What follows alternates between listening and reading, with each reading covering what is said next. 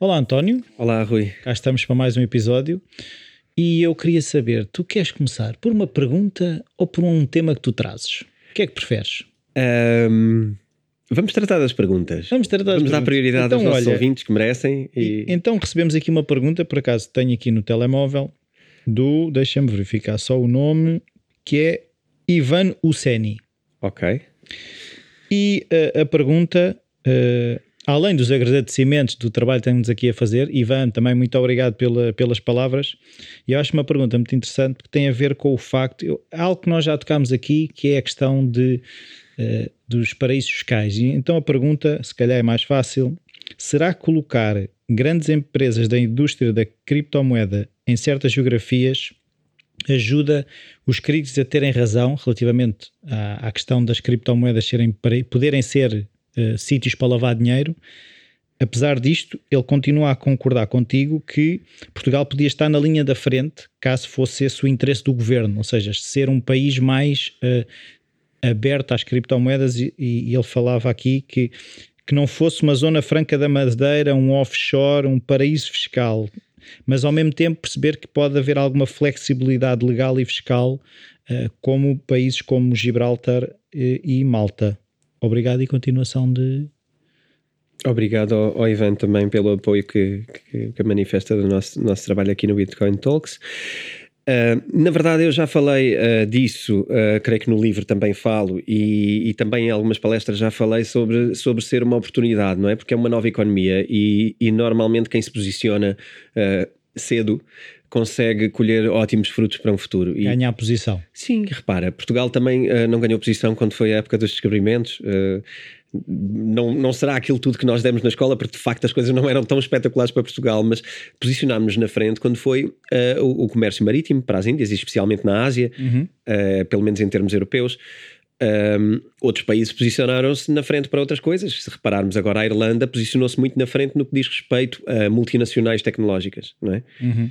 Um, a Suíça, por exemplo, sempre se posiciona uh, na frente no que Da diz banca. respeito na banca, Uhum. na origem da banca, e hoje, uh, numa terra que se chama Zug, uh, também em criptomoedas estão a, estão a posicionar-se também na linha da frente. É onde existe a maior quantidade, a maior concentração de empresas modernas de tecnologia financeira e associadas a criptomoedas. Silicon Valley posicionou-se para a cena tech, não é? a cena startup in- internacional.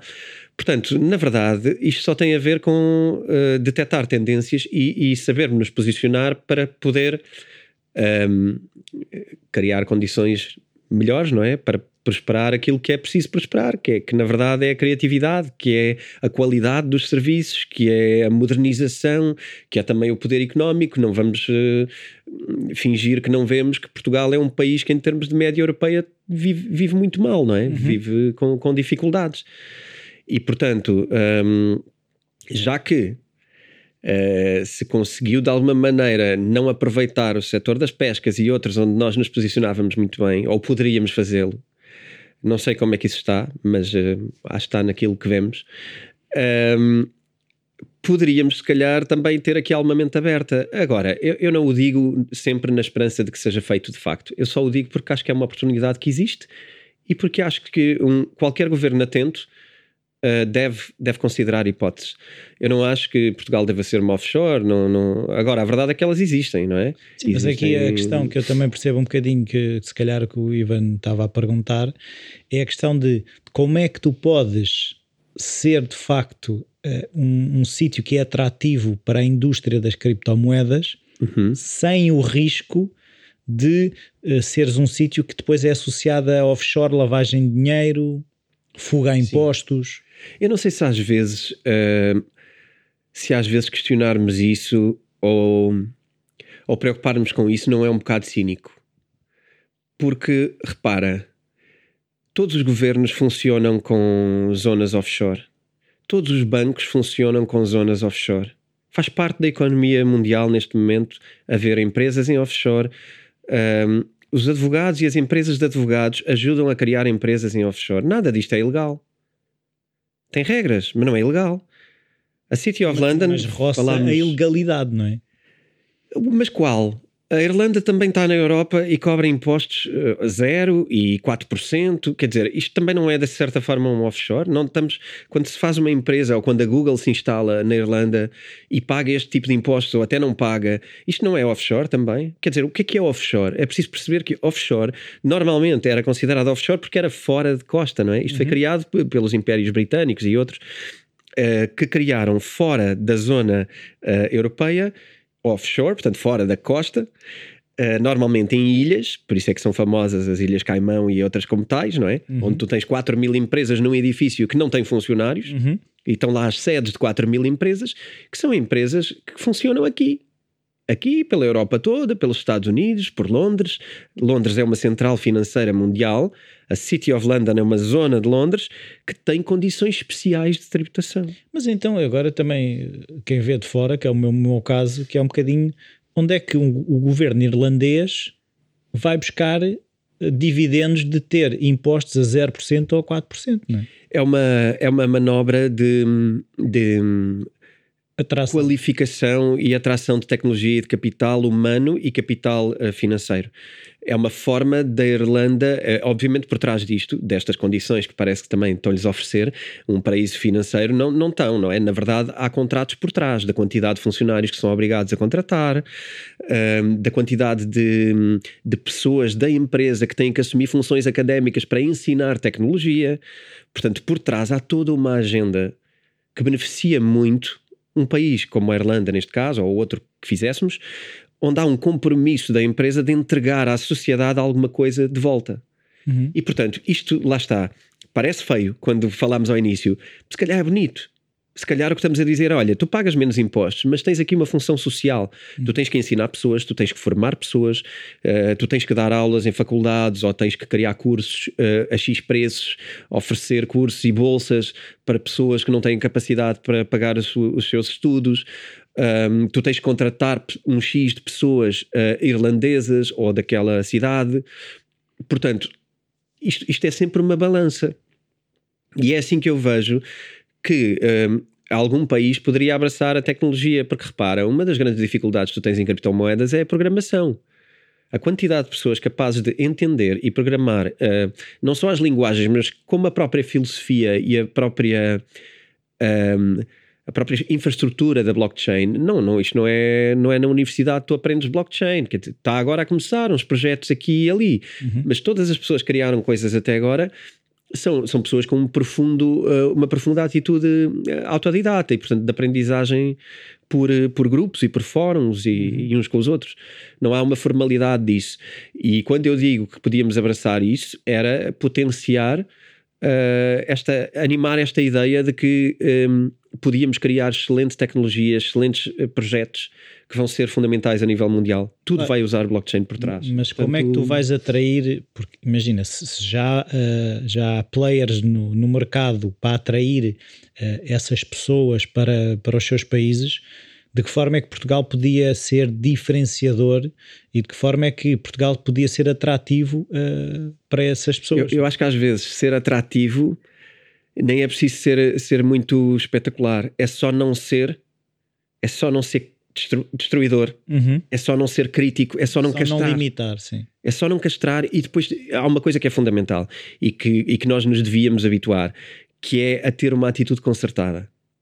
Ou seja, se o haver um caminho e se o caminho é este, as peças precisam de encaixar. Para fazer isto vai ser necessário isto, isto e isto aqui ao lado. Então é preciso fazer um planeamentozinho. Sim, uh... mas isso implica uma estratégia que eu não estou a reconhecer a Portugal há muitos anos. Ou seja, esse planeamento estratégico, essa uma ideia com um fio condutor, eu não vejo em muitas situações a acontecer em Portugal. Porque é que isto seria diferente? Não seria uma sugestão minha. Não seria, na verdade não seria. E possivelmente é totalmente utópico, não é? Nós, na verdade, não, não somos famosos por, por ser líder de decisões europeias. Portanto, se calhar não vai. Não é se calhar, é não vai. Mas fica a ideia, fica o desafio, não é? A gente também tem que. Eh, eu acho que eh, desejo um mundo melhor, não é? Para, para mim e para todos. E, e, eu acho que se o desejo, eu também devo tentar motivar esta energia de tentar uh, fazer alguma coisa, criar alguma coisa com ideias que existem. Uhum. Isto não é obrigatório, eu não sou fundamentalista de que isto aconteça. Isto tem desvantagens, possivelmente, e é preciso analisá-las. Uhum. Mas entre não fazer nada e ficar à espera que centralmente se decida o que é que se vai fazer com criptomoedas. O que é que é possível, o que é que não é possível. E que alguém nos diga. E, e quando nos disserem é porque já fizeram. Portanto, aí também não temos papel nenhum para fazer. Sim. Se estamos à espera que alguém nos diga como fazer, vamos ser sempre o último da lista a tirar proveito do que quer que seja. Claro.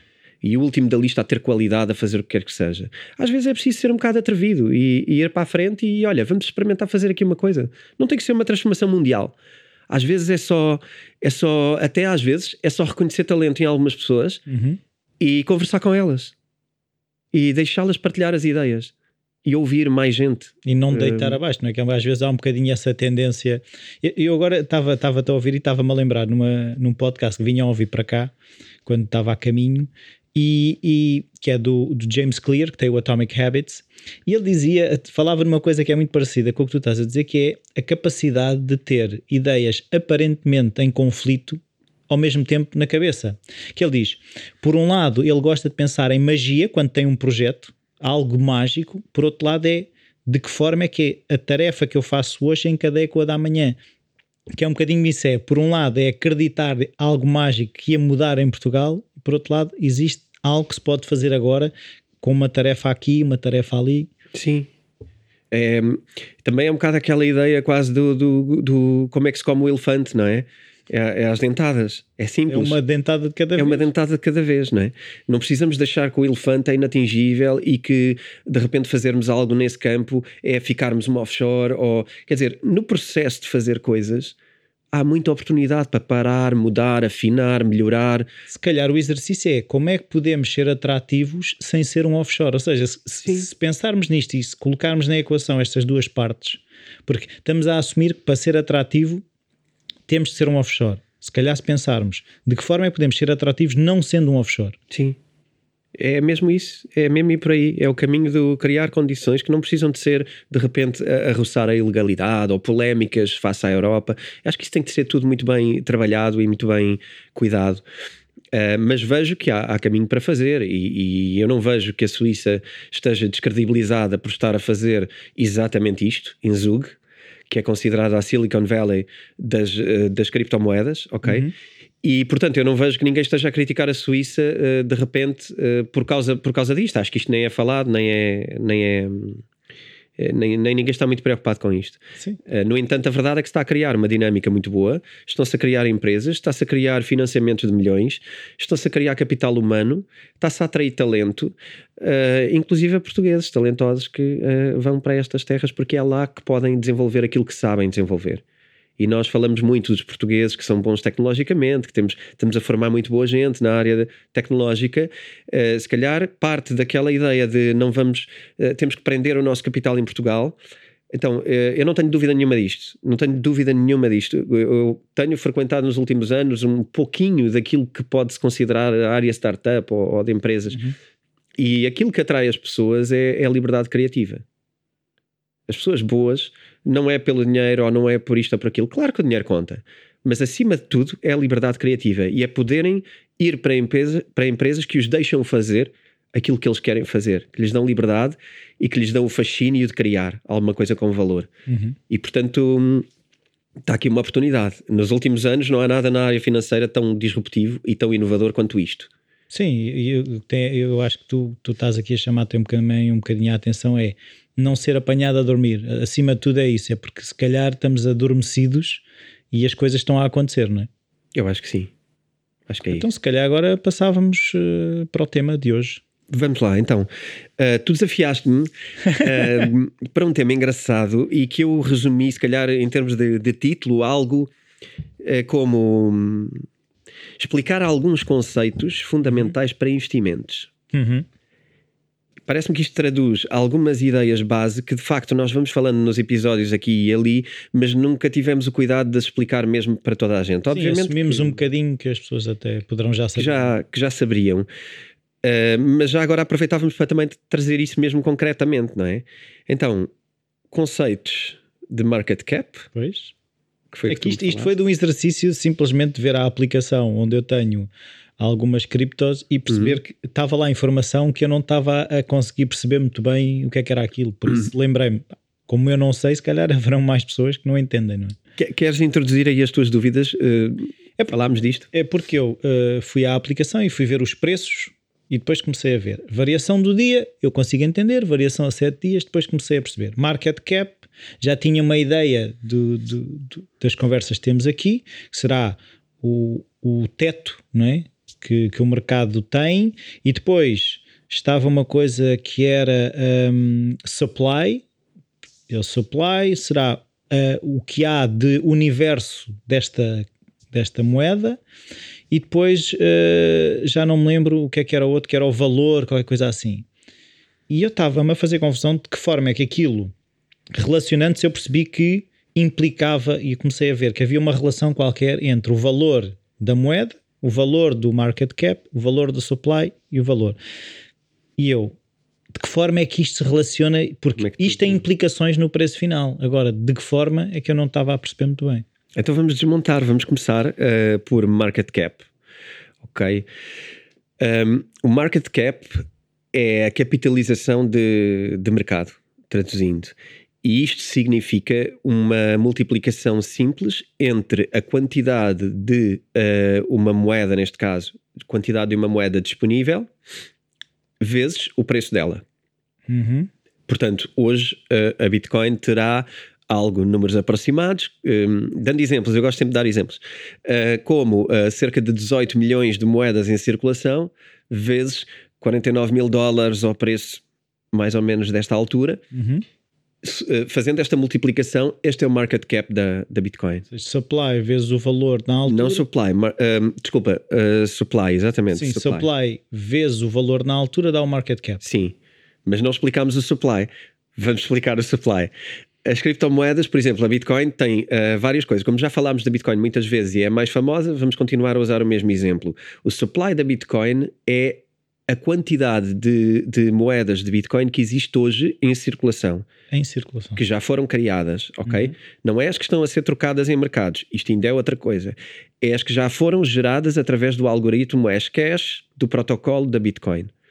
Portanto, minadas ou é mineradas. mineradas, é as que foram emitidas, se pensarmos em moedas governamentais, e isto, estes conceitos, também para explicar, estes conceitos são transversais a todas as moedas mundiais e a todas as ações de todas as empresas mundiais. Uhum. Quando se fala de market cap uh, do, da Apple, o market cap da Apple é a quantidade de ações emitidas da Apple até hoje, uhum. vezes o preço que elas têm hoje. Portanto, o market cap varia todos os dias com esta multiplicação. O preço varia, o market cap varia. Ou seja, é, flutua. Sim. Quando tu vês eh, algumas associações do all-time high de market cap, que é o, o valor mais alto de todos os tempos, quando te dizem isto em relação ao market cap, é o valor alguma vez mais alto um, que aconteceu, com quantidade vezes preço. Okay? É o valor global. Okay. Portanto, por isso é que se diz que a Bitcoin hoje, como economia global, com esta multiplicação já é maior do que a economia da Argentina. Creio uhum. que isto é uma realidade. E do que muitas no mundo. Um, muitas argentinas. Muitas argentinas deste mundo, sim. E, portanto, este é o conceito de market cap. O conceito de supply, já tocámos aqui agora, o supply é as que estão, é as que estão em circulação. Todos uhum. sabemos que a Bitcoin vai emitir no final do, do, do, seu algoritmo, quando ele deixa de emitir, são 21 milhões uh, de, de Bitcoins. Certo, mas isso eu agora estava a ouvir isso e estava a pensar um bocadinho que pode haver o exercício de se isto é uma multiplicação, imagina, se eu tenho 10 a valer 10, eu tenho 100. Se eu passar, em vez de ter um supply de 10, eu tiver um supply de 100, eu teoricamente aumentava o market cap. Mas ao mesmo tempo estou a aumentar o número de moedas em circulação, não é? Esse é um, é um dos maiores erros de, de, de um investidor principiante em criptomoedas. Que eu sou porque... isso. então, uh, o, qual é o exercício aí de, uh, que é preciso fazer? por isso é que eu digo sempre, quando, quando queres investir numa moeda, tu tens que perceber a moeda primeiro e saber quais são as condições dela e quais são... Uh, eh, um, como é que funciona a emissão de moeda, quanta existe, quanta Se foi emitida... Limite se existe limite, etc. Eh, tu tens, por exemplo, a melhor comparação para ver isto até pode ser a Bitcoin e a Litecoin. Uh, são, são exatamente a, a mesma coisa. Uh, sendo que a Litecoin tem uma quantidade máxima a ser emitida muito maior.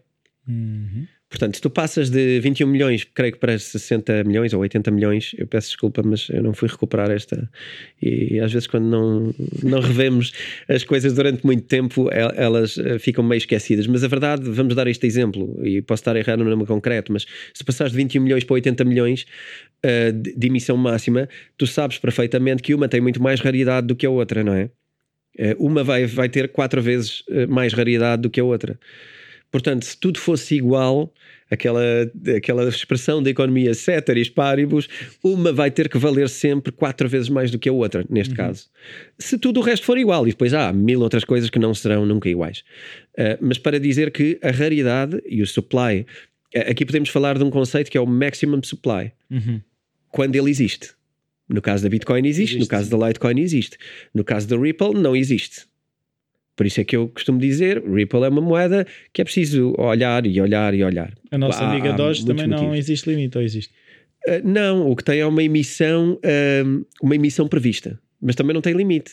Agora, tu sabes quanto aparece por, por ano? Uhum um, por ano, por bloco. Uhum. Por extrapolação, ficas a saber quanto é que é emitido, o que é muito melhor do que as nossas moedas uh, euros e dólares, Sim, na verdade. É, é, quando dá na telha por, de alguém. Porque essas tu não sabes. E, e a, dif a, diferença aqui é muito giro. Eu acho que quando falamos da Doge eu falei disso, mas uh, para deixar bem claro, o, o euro e o dólar vão, vão ter, na verdade, variações muito grandes absolutas, variações muito grandes, cada vez que emitem uma barbaridade de dinheiro como estão a emitir agora. E, e, ninguém ache que esta variação não é real. Ela é real, ela está-nos a tirar poder de compra e, e, as nossas reformas vão ser profundamente afetadas por isto. A nossa pobreza ao longo da vida vai ser profundamente afetada por isto.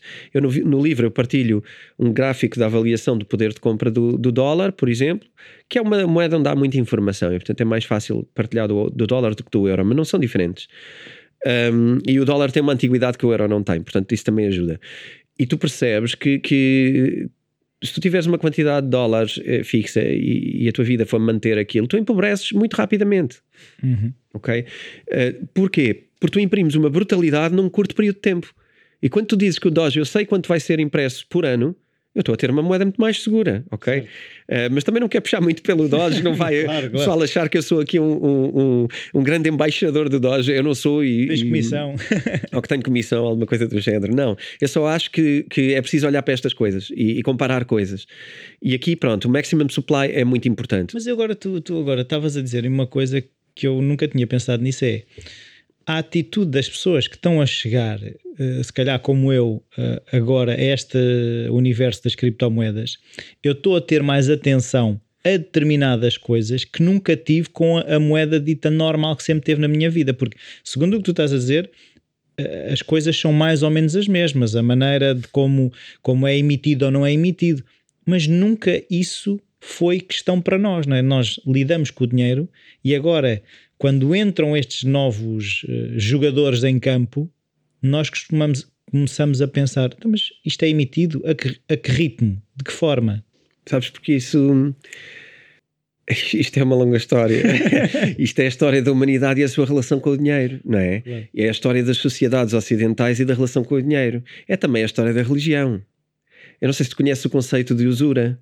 Não conceito de usura uh, na Idade Média, uh, pronto, a Igreja tinha, tinha um poder significativo, não é? Não só sobre a própria realeza europeia, como até sobre uh, a circulação de moeda.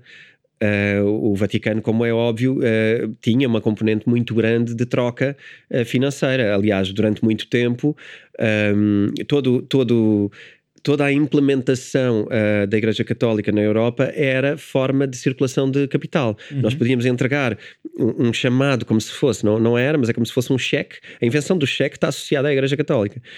Um, quando tu entregavas um cheque uh, em Lisboa, faz-te conta, e podias recolhê-lo em Roma. Porque a Igreja conseguia-te garantir a circulação do capital, ok? a usura é, era uma expressão que de certa forma proibia moralmente os, o bom cristão uh, de lidar com o dinheiro de uma forma que fosse considerada abusiva, como fosse, por exemplo, cobrar juros elevados ou, ou sequer cobrar juros por emprestar dinheiro a, a pessoas e etc. Uhum. E, na verdade, eh, não querendo entrar em nenhuma polémica religiosa nem nada disso, mas esse papel foi muito garantido pelos judeus E é por isso que, que, que os judeus tiveram também um crescimento muito grande e uma, e uma associação muito grande ao capital e aos bancos, uhum. porque eles não tinham essa limitação na sua, na sua, na sua religião, no seu, uhum. no seu credo.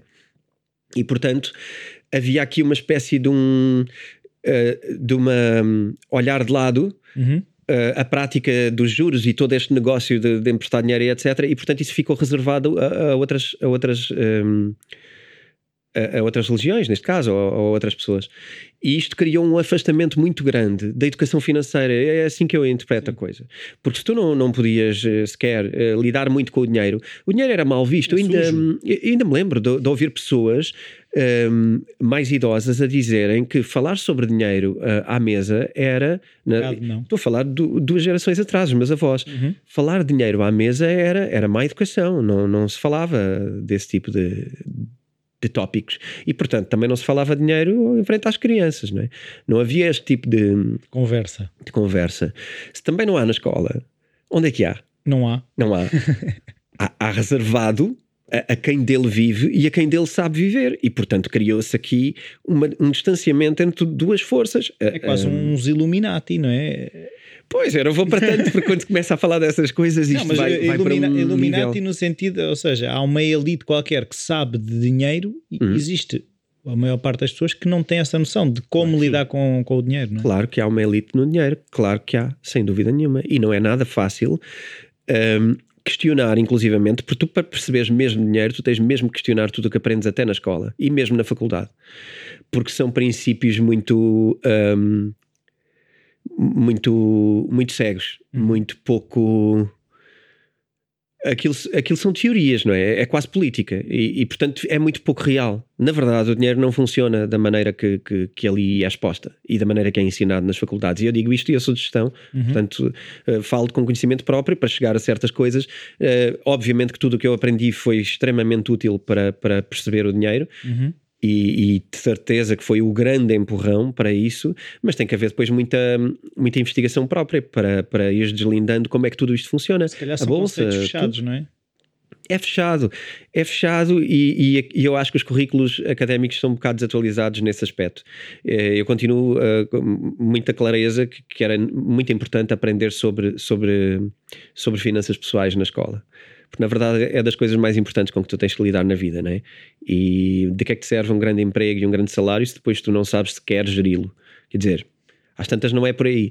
Um, não podemos achar que isto só tem a ver com subir na carreira e na, e, e na escada da, da, da, organização. Às vezes tem muito a ver com escolher que tipo de comportamento é que queremos ter com o dinheiro. Saber que existem várias formas de nós eh, lidarmos com o dinheiro. Porque não há só uma. Sim, e, e, é um bocadinho, lá está, uma coisa que nós já, já às vezes já falámos os dois, que é de que forma é que a minha personalidade afeta a minha relação com o dinheiro. Porque uh, a minha personalidade vai afetar, eu até posso ter os mesmos rendimentos que tu, mas por ter uma relação diferente com o dinheiro e ter uma personalidade diferente, o resultado final será diferente. Sim, sim, e a forma como estás confortável a usar o teu dinheiro, não é? E, e mesmo a poupá-lo ou a investi-lo, há pessoas muito mais avessas ao risco. risco. Pois é isso. Não é? O risco é, é, é, das coisas mais importantes quando tu precisas de perceber como é que a pessoa deve investir. Por isso é que muitas vezes o caminho é perceber a realidade da pessoa e só depois então pensar que tipo de investidor ela deve ou pode ser. Uhum. Porque a exposição ao risco é, é o que te faz estar sempre em dor, não é? Tu vais passar 30 anos em dor a investir. Tu podes estar a investir e a ganhar dinheiro, mas tu vais estar a sofrer sempre. Sempre. Se não for o risco adequado à tua personalidade, vais estar sempre a sofrer. Sim, e depois, e... Mesmo, mesmo que estejas, estejas, a ter bom rendimento, se não é aquilo que tu esperavas e estás sempre a, a controlar se ganhaste, se não ganhaste, sempre no FOMO. Uma qualidade de vida. E o FOMO hoje é muito falado. O FOMO é composto de muitas coisas, não é? FOMO, Fear of Missing Out. Sim, sim. É muito usado uh, também nas finanças, mas é muito usado em, em, em muitos temas, não é? uh, e eu acho que é, que é muito por aí. Todo este comportamento com o dinheiro é necessário. Este episódio é patrocinado pela editora Self, onde podem encontrar livros sobre como investir, day trading e o livro do António, Bitcoin. Os ouvintes do Bitcoin Talks têm um desconto extra de 15% em todo o site. Basta irem a www.vidaself.com e usar o código Bitcoin Talks. Repito, basta irem a vidaself.com e usar o código Bitcoin Talks. Deixem-me só regressar aqui para garantir que batemos pelo menos mais alguns conceitos. Falámos do maximum supply, falámos uhum. do supply, que é a moeda em circulação. O preço é fácil de perceber, não é? O preço é, é a cotação a que ela está hoje e que normalmente nas criptomoedas depende da procura e da oferta. Uhum. Um, era importante também Uh, perceber uma coisa que influencia muito, e isto já é entrar noutro campo, mas é, é preciso perceber que é um indicador importante. O volume. O volume é, é, a quantidade, o volume de 24 horas, uh, quando as pessoas virem nos sites, e deixo aqui já duas dicas de sites onde podem perceber todos estes indicadores para cada moeda, um, que é, por exemplo, o coinmarketcap.com ou o coingecko.com. Um, são dois sites onde tu consegues ter uma um, tu consegues ter um, um rating de moedas uhum. que começam normalmente as, os top 10 currencies que se fala esta moeda é do top 10, não é do top 10 vocês vão ver isso nos fóruns uh, quando forem ver, ah isto é top 10 ou entrou no top 10, é isto que estamos a falar entra no top 10 por market cap que é a quantidade de circulação vezes um, o, preço, o supply, uhum. ok? Atenção a uma coisa, lá porque tem uh, o maior uh, market cap não quer dizer uh, que seja a moeda mais credível ou menos credível. O rating ou a, a, forma como elas estão em rating não tem nada a ver com aquilo que tem o seu valor fundamental. E eu explico isto de uma forma muito simples. Eu posso aproveitar para manipular tudo isto na base da tal formação financeira que eu, eu, se eu imagina que eu tenho uma moeda que não tem um protocolo que me obrigue a emitir a mesma quantidade ao longo do tempo, que não tenha. É conforme eu quiser, é isso? Que tu imprimas conforme te apetece, imagina. Então eu só tenho que esperar uh, conseguir gerar ali um momento em que o preço até está alto e de repente eu emito uma quantidade estúpida de moedas. Quando eu multiplicar aquele preço alto pela quantidade estúpida, eu dou um salto no, no, no, no rating e de repente entro no top 10 das moedas. Agora, há uma coisa que eu também fiz acabei de destruir totalmente a credibilização da minha moeda. Claro. Ok? Qual é que é o problema?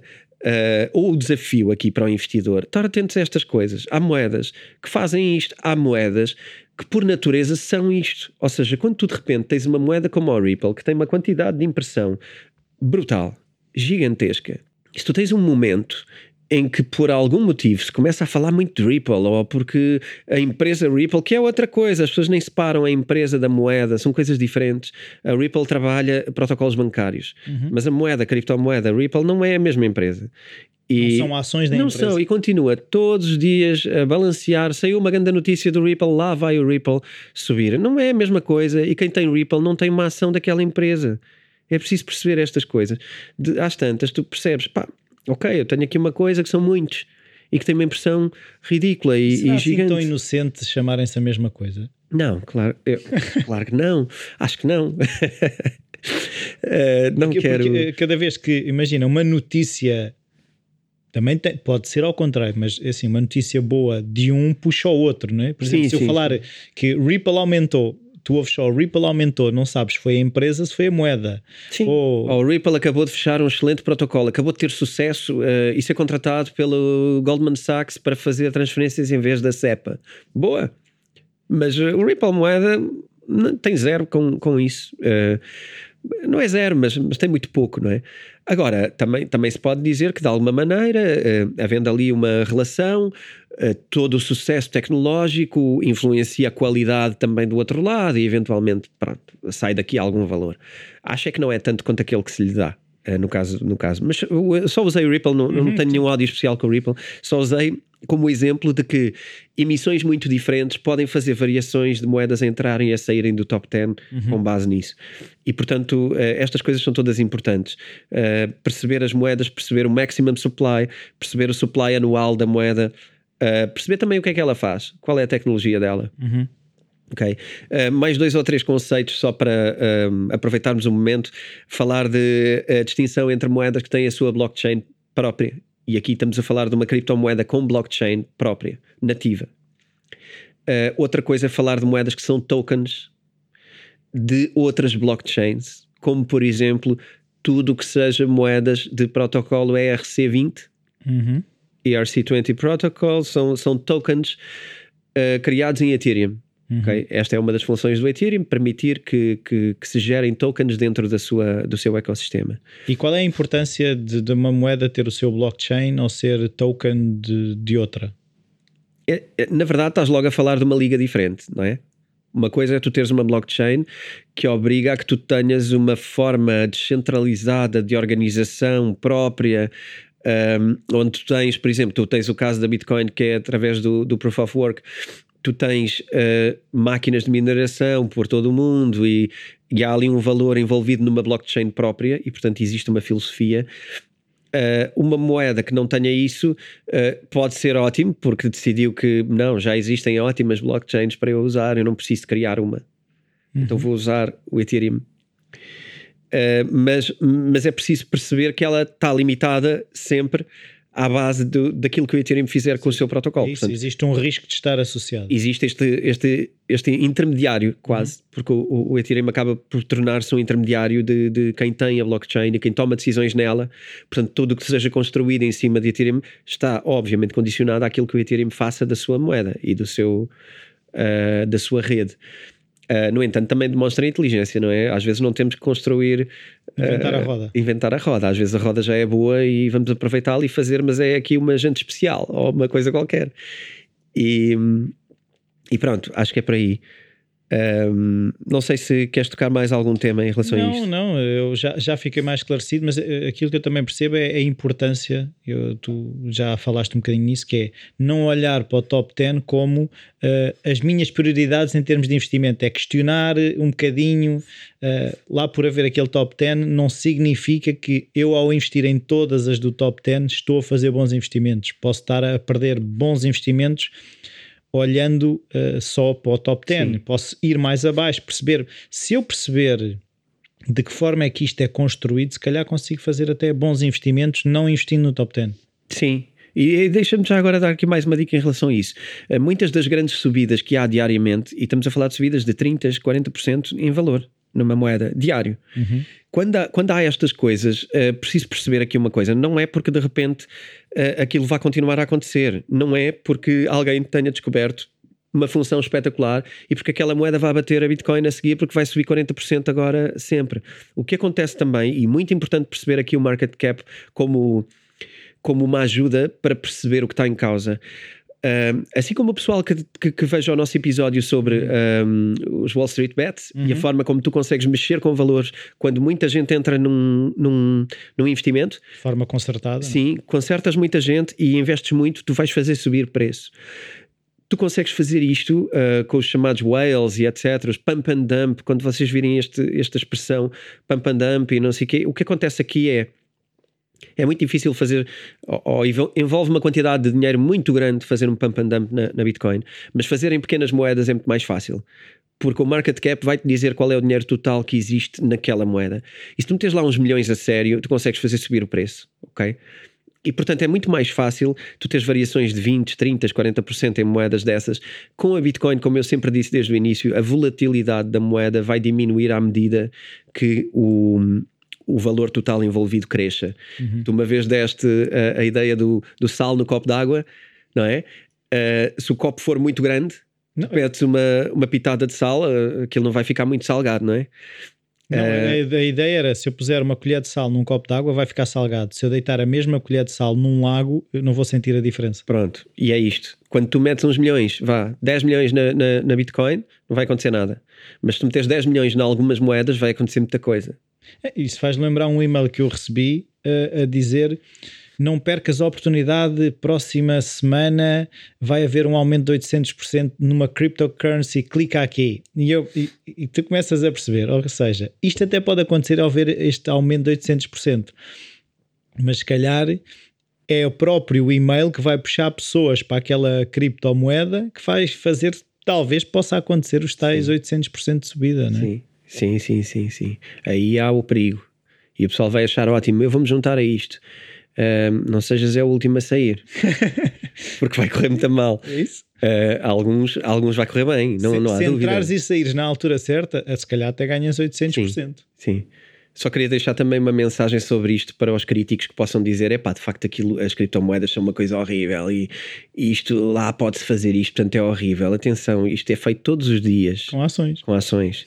Isto é feito constantemente com as penny stocks, com ações, quase, eh, enfim, quando, quando se pensa em bolsa europeia, estamos a falar de uma coisa onde não se passa muita coisa, é, é o que é. Mas quando se fala de investimentos e, e, e as pessoas que, que, ganham de facto dinheiro a investir fazem normalmente com, com, com a bolsa eh, com, ou com os mercados americanos. E quando tu falas de penny stocks americanas ou, ou, ou de pequena, coisas de pequena cotação, isto acontece todos os dias. E é assim que os fundos crescem da maneira que crescem. Eu tenho ideia que no filme Wall Street, uh, o Lobo de Wall Street, ele começa com penny stocks. Sim.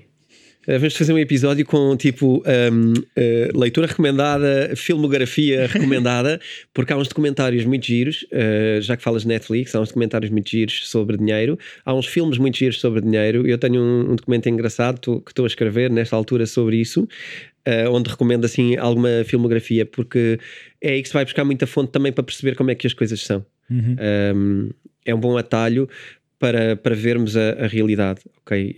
Um... E às vezes uma história bem contada uh, torna-se mais verdade do que se calhar um documento muito bem escrito, mas que depois a informação é difícil de aceder. Sim, é só facilitar e também de alguma forma credibilizar, não é? Uhum. Estamos a falar de alguns documentários, inclusive, que, que, são casos que foram julgados em tribunal, que foram, ou seja, foram extremamente uh, uh, conduzidos até por, por, governos. E, portanto, isto é, é muito interessante ver como é, como é que resultou. Portanto, não, não fiquem só com a ideia de que estas maluqueiras só acontecem em criptomoedas porque aquilo é uma coisa esquisita. Não, o que acontece é, é que este mercado parece-me mais transparente nesse aspecto. Não, o que eu estou a perceber, sobretudo pelo, pelo episódio de hoje, é estas questões estão a chegar a públicos que nunca chegariam de outra forma. Nunca. Ou seja, nem que seja por uma questão de literacia financeira, as criptomoedas, bitcoins, chamem-lhe o que quiserem, já valeram a pena, porque quantidade de pessoas que já questionam Sim. estas coisas, pá, para não mim tenhas, já é uma vitória. Não tenhas dúvida nenhuma que quem uh, estudar sobre criptomoedas, quem ler sobre criptomoedas, quem ler o livro Bitcoin. Eu estou aqui a fazer publicidade ao meu próprio livro, bem, mas, claro. mas é assim, ele também, uh, se eu não o defendesse, também estava a fazer um mau trabalho. Uh, a verdade é que tu, uh, através das criptomoedas, tu adquires um conhecimento muito bom sobre como é que o dinheiro, na verdade, funciona. o dinheiro que, que, nós usamos.